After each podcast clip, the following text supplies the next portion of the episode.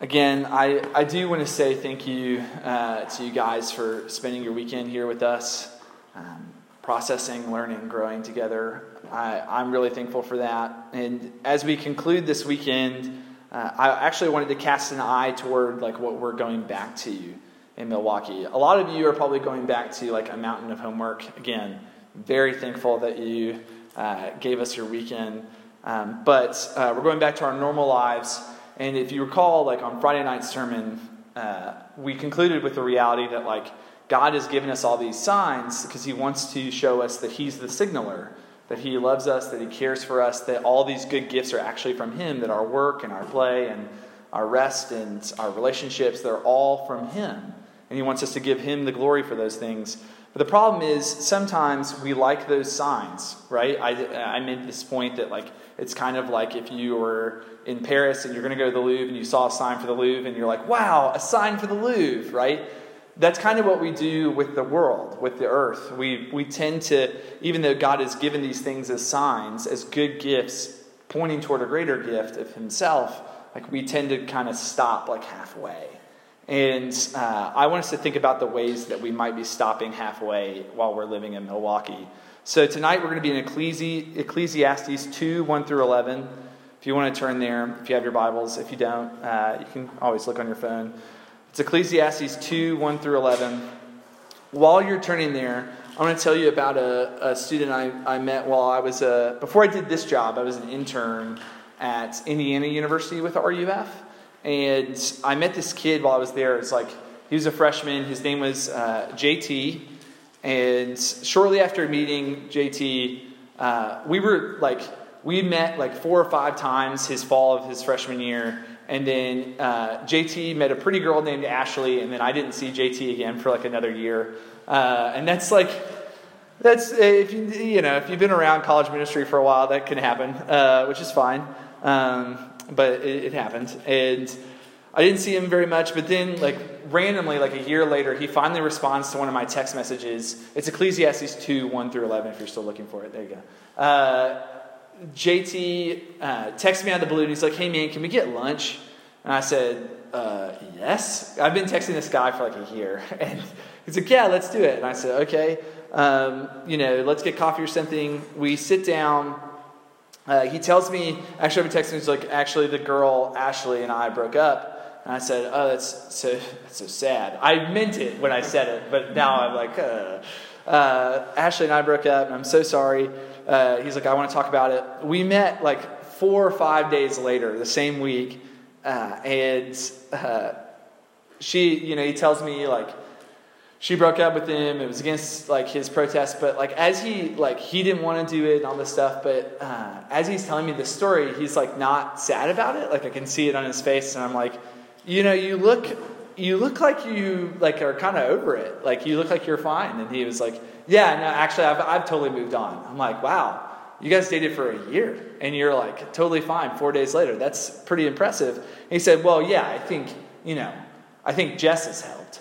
And I said, wait, wasn't her name Ashley? And he goes, well, yeah, that was her name, but now it's Jess. And I said, I, I see. Uh, and I, you know, who's, who's Jess? Can you explain what's her relationship to you? He's like, oh, well, we've started kind of dating and stuff. And I said, oh, okay. And I pressed him a little bit because, like, what I got one shot, I guess, with this guy, I think. And I say, like, do you think, like, maybe you're just like you're moving on a little fast? Like, maybe you could hurt her by doing that, but also, like, you're already feeling kind of vulnerable. Like, if she, like, also breaks up with you, you don't think that's gonna, like, really, like, tear at you. And uh, he says, Yeah, I mean, like, yeah, I do think those things. And then he says this um, I just kind of need somebody to be there for me, you know?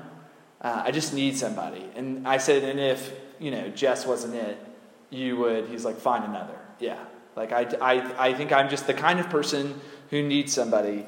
And I, I realized what JT was expressing to me is something that's true about all of us we, we really, really, really deep down want somebody or something to look at us every day, every evening, and tell us, like, you're enough. You're good enough. I love you. I find you beautiful. Uh, you, you measure up to all my standards. Um, and JT, if you couldn't find it in you know, Ashley, he would find it in Jess, and if Jess couldn't measure up, he'd find it in something else. He keeps moving back and forth to all these people, and uh, the reality is, like, it's probably making it probably made JT very exhausted and tired, always looking for that. But uh, occasionally he would get it right. Like a girl would tell him, like, "You're enough," and you measure up. And the thing is, like, maybe for you tonight, it's not a it's not a girlfriend or a boyfriend or somebody like that. Uh, it could be you know, as long as you get the right letter grade on your report card, or uh, you guys don't have report cards, as long as you have like the right letter grade on your exams or whatever, um, as long as your boss at your point seven job tells you that you are like good enough and you're doing great, and he's so proud of you, as long as you land that right internship or you get that award or you become president of X club or I don't know what it is for you that tells you like you're enough. What it is, like maybe it's your friends, as long as I have friends, as long as I'm not lonely, and um, as long as I get a number of Instagram likes on my posts, or I have Snapchat friends, or like I don't know what it is that you go to when you're feeling low and not good enough. But like that thing tells you that you're significant, right? That you that you matter. Um, and that's what we're all like looking for. So our big question tonight is like when you get back to Milwaukee, right? how are you going to satisfy your need for significance? That's, that's our question. How are you going to satisfy your need for significance? JT was looking for it in girls. You might look for it in something else, but how are you going to do that? Because uh, the reality is, the Bible talks about this, this exact feeling, and that you, are, you need it, right? So look at Ecclesiastes 2 1 through 11. That's what we're looking at this morning. Uh, if you want to look there, uh, right at the first verse, uh, Solomon tells us that he's going to test himself with pleasure. Test himself with pleasure. One way to understand this is that, like, Solomon is just going to do this like big experiment with like a bunch of pleasurable things. He's going to like rank them, kind of thing, right? He's going to be like, well, you know, I get this like mental picture uh, of this idea of like Solomon is like sitting in like a La-Z-Boy with his Xbox, and he's like, you know, like playing, like eating Doritos. He's like, this is like a 7.5. This is a solid 7.5. He's like, it's not as good as eating ice cream outside, like in a hot day, but it's like, it's just below that. Like, one way of thinking about this is that he's like, he's just like testing a bunch of pleasures and, and thinking like how pleasurable these things. But the problem is like that can't be right because verses two through three are like actually unpleasurable things right? Like madness and folly that he's, that he's comparing them to. So he's not testing just pleasures, um, like to see how pleasurable stuff is. Instead, probably what he's testing, um, he's testing whether various activities and things are pleasurable. He's not testing the pleasures, but whether or not these things are pleasurable. It's more accurate to say that uh, he's testing the pleasures themselves. Sorry, I, I got this backwards. Instead of Solomon saying, like, are these things pleasurable? Like, is this, is this pleasurable or is this not pleasurable? Where does this rank? Uh, he's actually testing, like, the pleasures themselves. He's trying to see, like, you know, does, did these things, like, measure up? Did, he's testing them the same way that you would test drive a car, right? So when you test drive a car, when you test this thing, you, um, you know, you take it out for a spin, you're trying to see if it meets your needs. Like, does it have the right gas mileage? Uh, does, is it going to get me from point A to point B? You might be testing it like, does the moon roof operate like I want it to? Uh, like you, you're testing it for various things to see if it meets your needs. Well, what's Solomon testing this thing for? I already gave it away a little bit because I've talked about it, but look at the, the conclusion that he states in verse 1. He's testing them for vanity, right? Like, like the, the conclusion he reaches about all this stuff is that it's going to be vanity. AKA, he's looking for things that are going to have weight. He's testing all these individual stuff, right? Not to rank them, but instead, he's each one, he's picking it up and he's like, is this going to have weight enough for me? He's testing them for significance. And his conclusion tells us that, like, a lot of this stuff he's going to say it's all vanity. Um, it doesn't have weight enough for me. So let's read the passage. Uh, remember, our question here tonight is how are we going to satisfy our need tonight? How are we going to satisfy our need for significance uh, this morning? Let's look at Ecclesiastes 2 1 through 11. I'm going to read it. I said in my heart, Come now, I will test you with pleasure. Enjoy yourself. But behold, this also was vanity. That's his conclusion, right? Like, none of it has enough weight. I said of laughter, it is mad, and of pleasure, what use is it?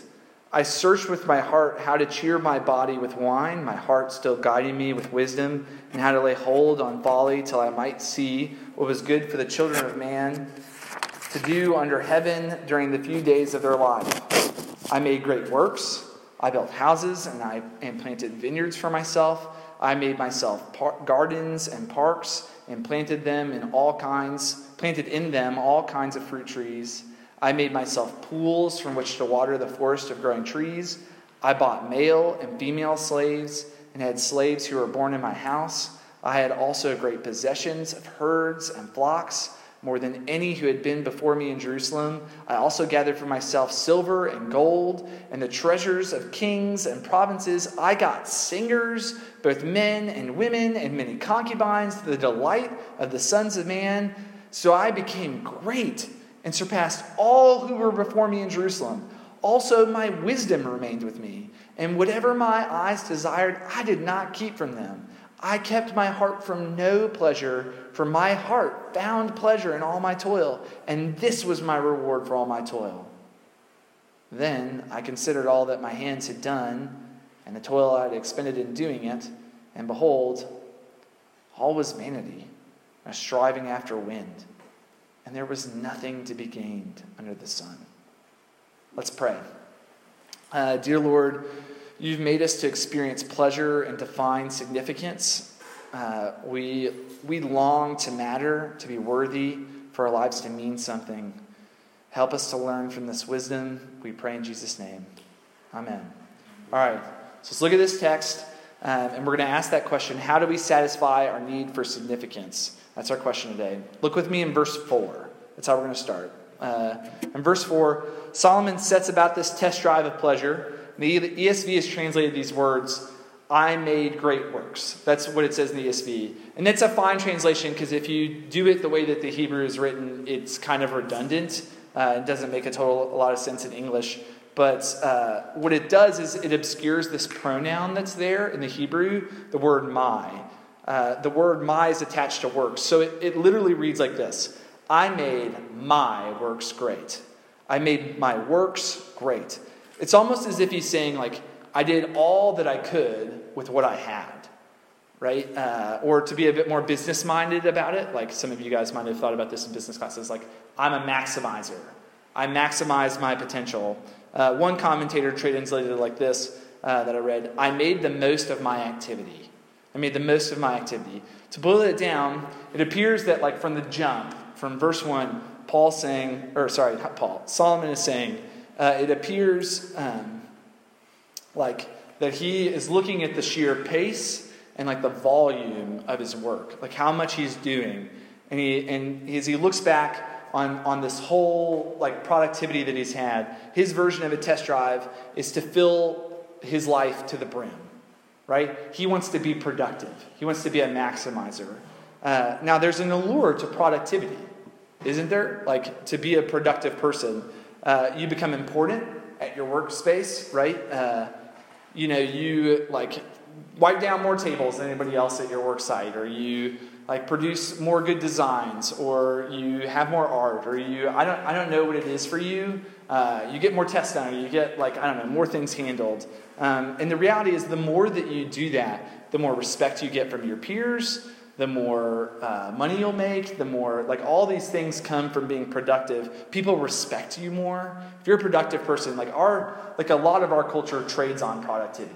Like, if you're a productive person, if you put out products, then, like, you're somebody, you matter, right? Uh, our culture loves productivity. And this actually sounds like somebody else in the Bible. Uh, this, like, I made the most of my activity. It sounds like the Apostle Paul, who's going to write something very similar a thousand years later. He says uh, in 2 Timothy 4 6 through 7, The time of my departure has come. I have fought the good fight. I've finished the race. I have kept the faith. Uh, that's a very similar sentiment to like, I made the most activity, made the most of my activity. I fought the good fight. I finished the race. I kept the faith. Um, to some, but like, how is this to uh, like, what, okay, first off, what does it mean to keep the faith? Like, what, like, it sounds like he's saying he maximized, but what does it mean to keep the faith? Well, Paul tells us like what it is that gives us faith. Um, in Galatians 5, Paul tells us that the life of faith in the Spirit, it produces things like love, joy, peace, patience, kindness, goodness, gentleness, uh, self-control, um, faithfulness. I always forget faithfulness. Uh, like these are the kinds of products that Paul's churning out, right? He says the life of faith in the Spirit produces this kind of stuff. And he's churning out these products. So, one, Solomon's churning out products. He's a productive person. And uh, Paul also is claiming to be a productive person, but the products he's churning out are a little different than the ones Solomon's churning out, right? Solomon's churning out like lots of like towers and fields and you know like control over people and things. Uh, and so they're both going to kind of make this claim, but what's what's this going to do to both of them, right? Uh, one of them has a life bent on productivity, and the other one probably is it's more like uh, a life bent on like fruitfulness, right? What does it mean that, like, how's it going to go for each of these people? One's going to be productive and one's going to be fruitful, uh, focused on the fruits of the Spirit. Uh, Paul tells us in the next verse, he tells us, Henceforth, there is laid up for me the crown of righteousness, which the Lord, the righteous judge, will award to me on that day, not only to me, but also all who have loved his appearing. Paul says that his life of fruitfulness is going to result in a crowning, a coronation. From God Himself, He's going to give him a crown. It sounds like He's going to say, like, essentially, it paid off. Like, I, I've loved my, like, my fruitful life. Um, but how does, Sol- how does it work for Solomon with his productivity? Uh, he tells us in verse 1, we already mentioned it briefly, but behold, this was vanity. Solomon says of his effort, like all this productive effort that he's making, right? Uh, just being like a very busy person he says uh, that it's vanity. And that word vanity in the Hebrew, it's like breath or vapor. Essentially, like, have you guys ever been in like a really, really thick fog? Like, so thick that you thought like you could like reach out and like scoop up some of it? Like, it just seems like it. But then when you like walk through it, you just kind of like go through. You know, like you can't actually like touch it. This is what like Paul's, or sorry, this is what Solomon is saying to himself. Is like, it, it looks like it's going to be solid. It looks like it's going to be weighty.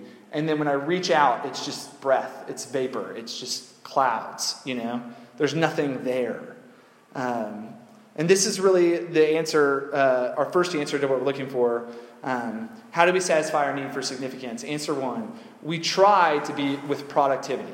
We try with productivity, but what we need is fruitfulness, right?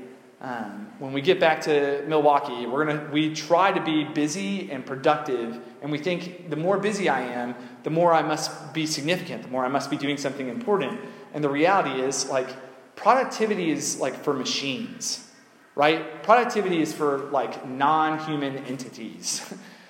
Fruitfulness is what God has created us for. That's what the biblical approach to life is. Now, I listen, I know that you guys are in jobs where, like, if you were like, excuse me, boss, I can't wipe all these tables because I'm trying to be uh, fruitful. Like, that's not how it would, your boss would, like, laugh at you and be like, well, you can go be fruitful outside because you're fired, right? Like, that's not how it works. I get that. I get that you can't, uh, do, like, separate these two totally. But what I'm saying is, like, not that, um, not that you need to not make products, but that, like, what is your heart doing as you do that, right?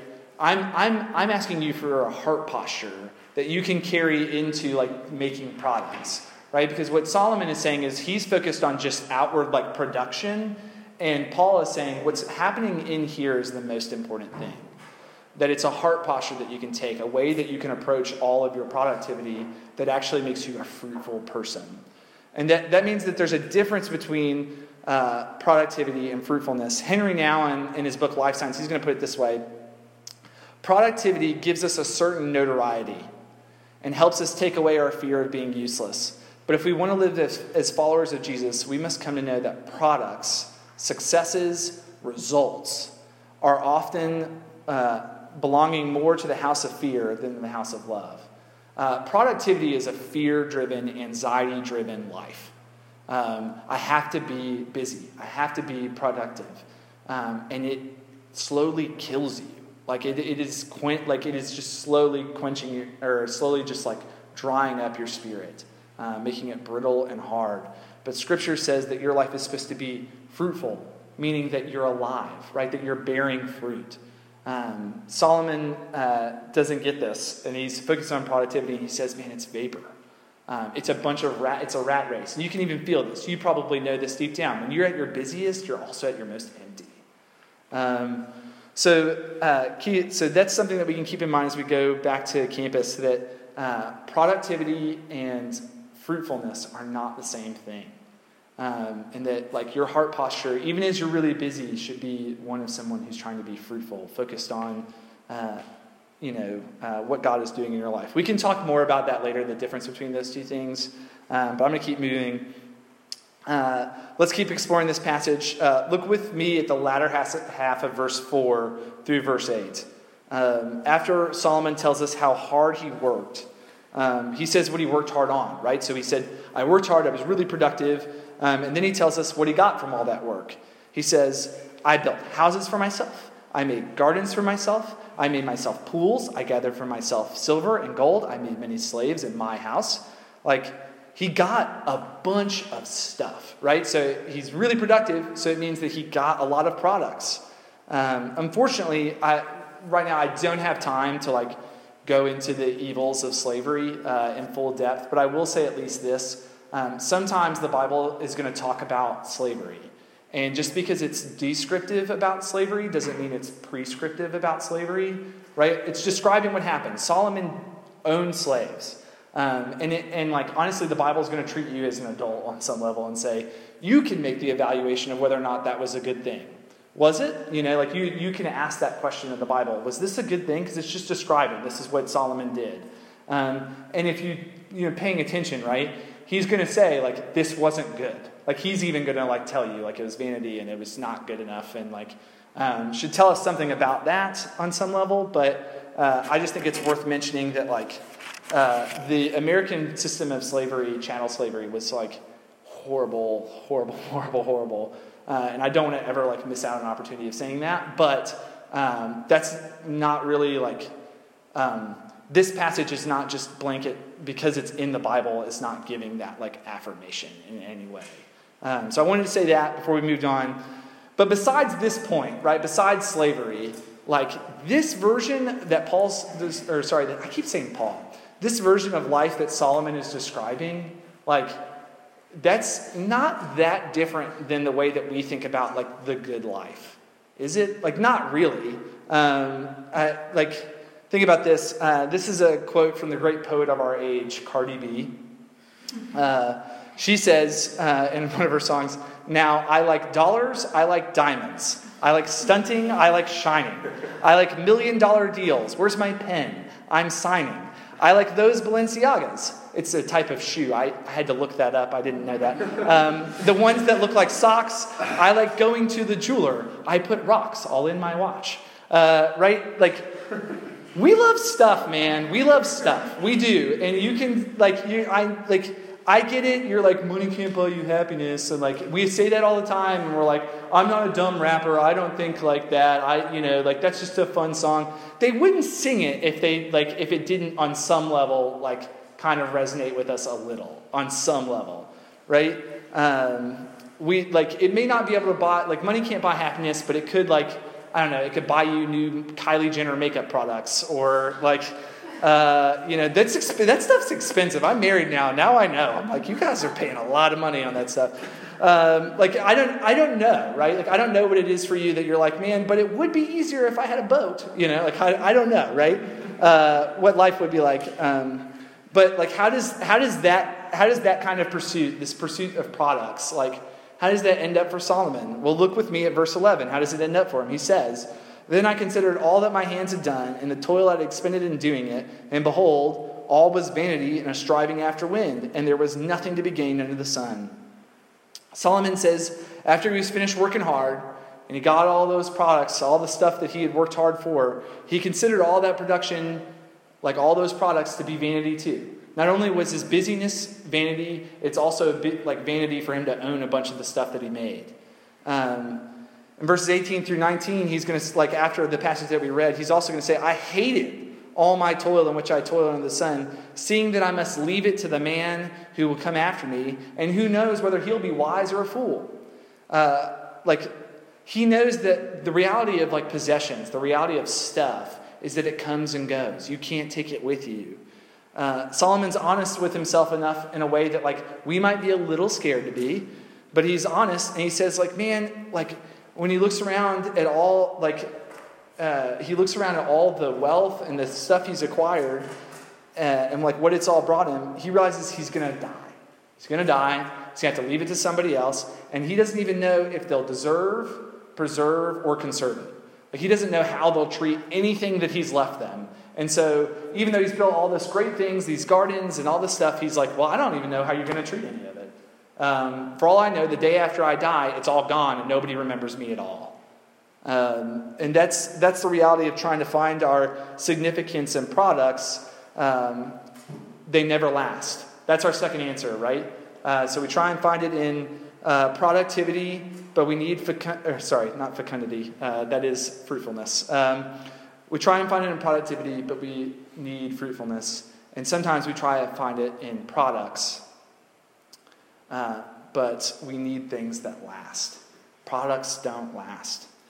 Now, it, it, like I said, it'd be very tempting for us to like close our ears at this point and say like, "Yeah, I'm not a fool. I don't care about stuff. Like I don't care about possessions. I, you know, Nick, I'm a college kid. I don't even have any possessions. Like everything I own, my parents could take from me if they really wanted to, right? You might, you might think like uh, that's not you, but guys, can I just tell you, you live and breathe like the era of materialism.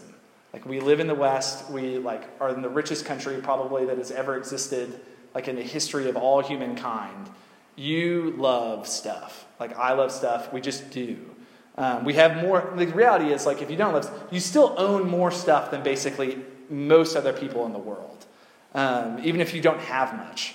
Um, now, you like, and the reality is too that like, if you're on Instagram or Snapchat or any of these things, you're also just the reality is you're being bombarded every day with the reality that like you don't you don't have that much stuff, right? Like there's Instagram influencers that are on like vacation in like Punta Cana or whatever, you know, like and they're you know they have like bukus of dollars and they're on some yacht or whatever, and you're like, look, I'm not that rich. I don't have that much stuff because I'm not doing that.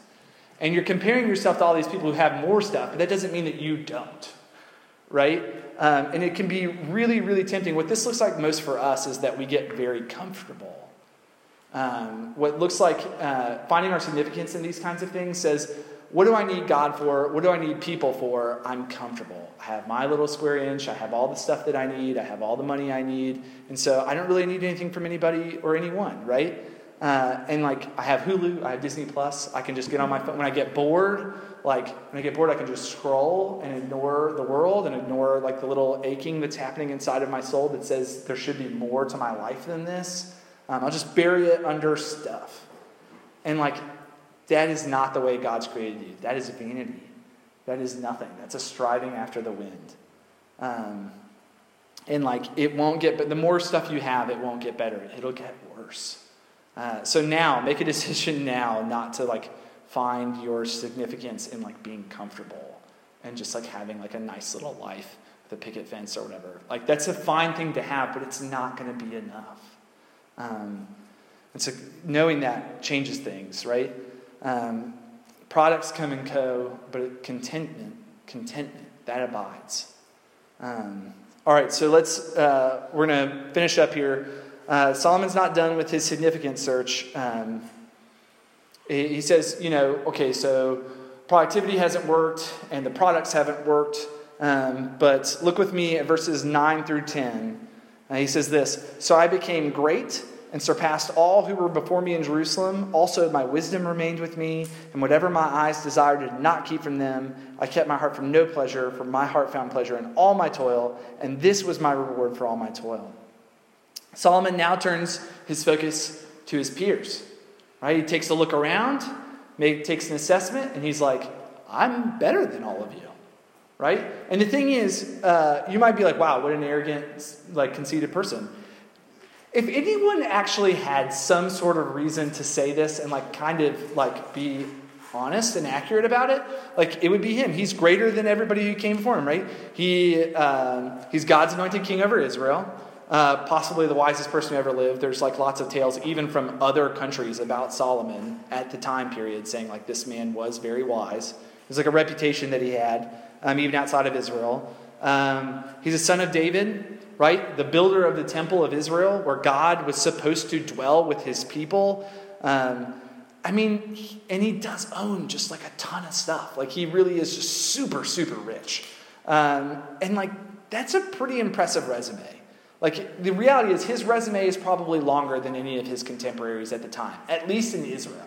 He really is greater than everybody else, right? He'd arrived. He'd arrived, and he knew it, right? He, like, the thing that you think, like, man, if I could get to this point, like, if I really was, like, that great, like, life would be great. He made it. Like, he really did get there. Um, uh, we don't really use this word uh, anymore but it's alliterative, alliterative with uh, uh, products and productivity, so I'm going to use it. He's found prestige, right? He's found prestige. As he compares himself to his peers, he thinks he comes out ahead. Um, and the simple search for prestige, for prestige, guys, it's ingrained in us in like a very, very early age. Um, I think we're born with it. Um, a buddy of mine, uh, he took his son Elliot, sorry, Elliot, uh, different Elliot, um, took his son Elliot to be tested uh, at an elementary school. And uh, like, in order to get into this elementary school, you have to like put blocks. He's this kid Elliot is four and a half years old, um, and you have to like put blocks together and like do all these puzzles and stuff. And they're like testing to see like if he's ready to like be in this like really elite elementary school. Um, yeah, I know, an elite elementary school, but it happens. Uh, and um, oh, they like ask him this one question uh, where um, what kind of animals begin with the letter H? And he has to like just name all the animals he can think of.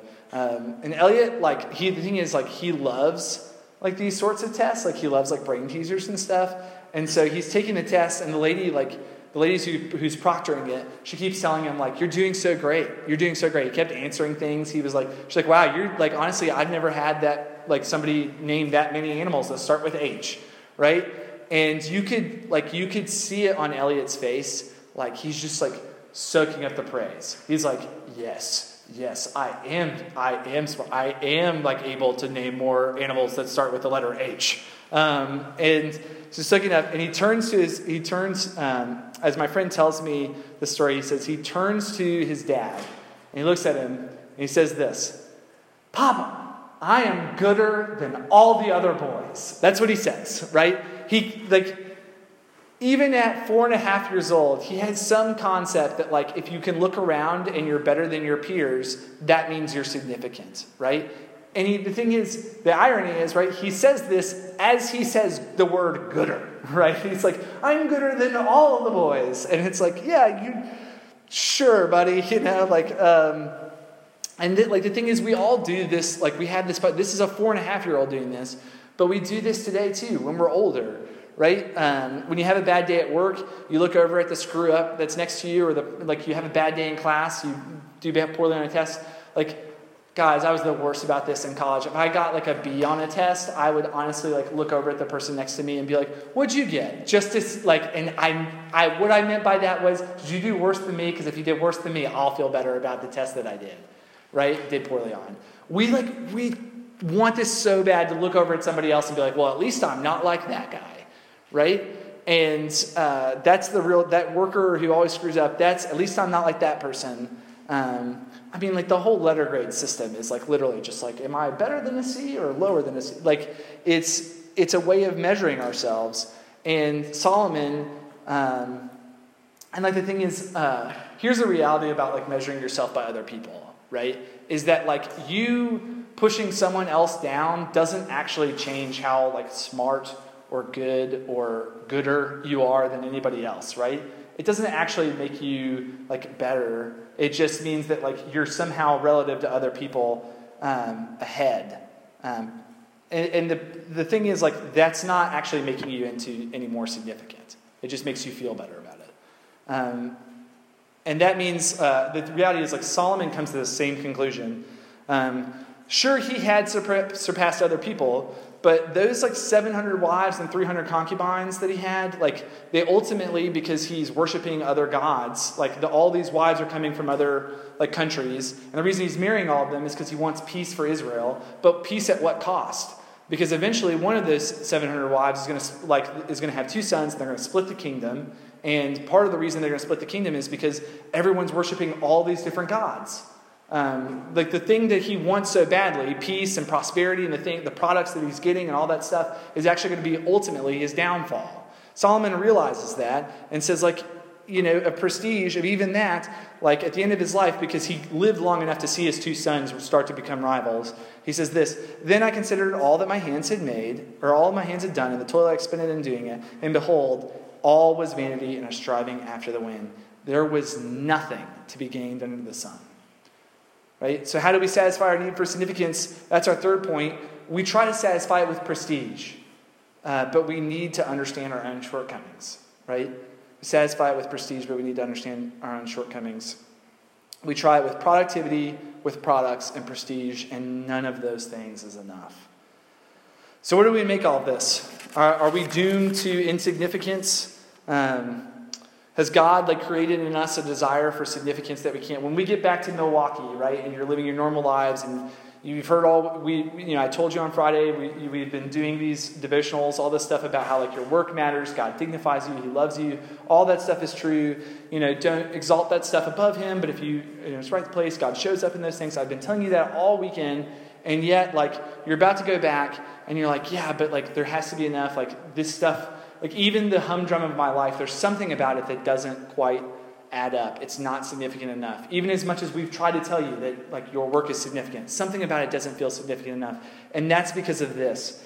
Uh, God did not make you, like, just to find your identity in any of those things products, people, uh, prestige, like, productivity. Like, that's not what you ultimately are supposed to find your worth in.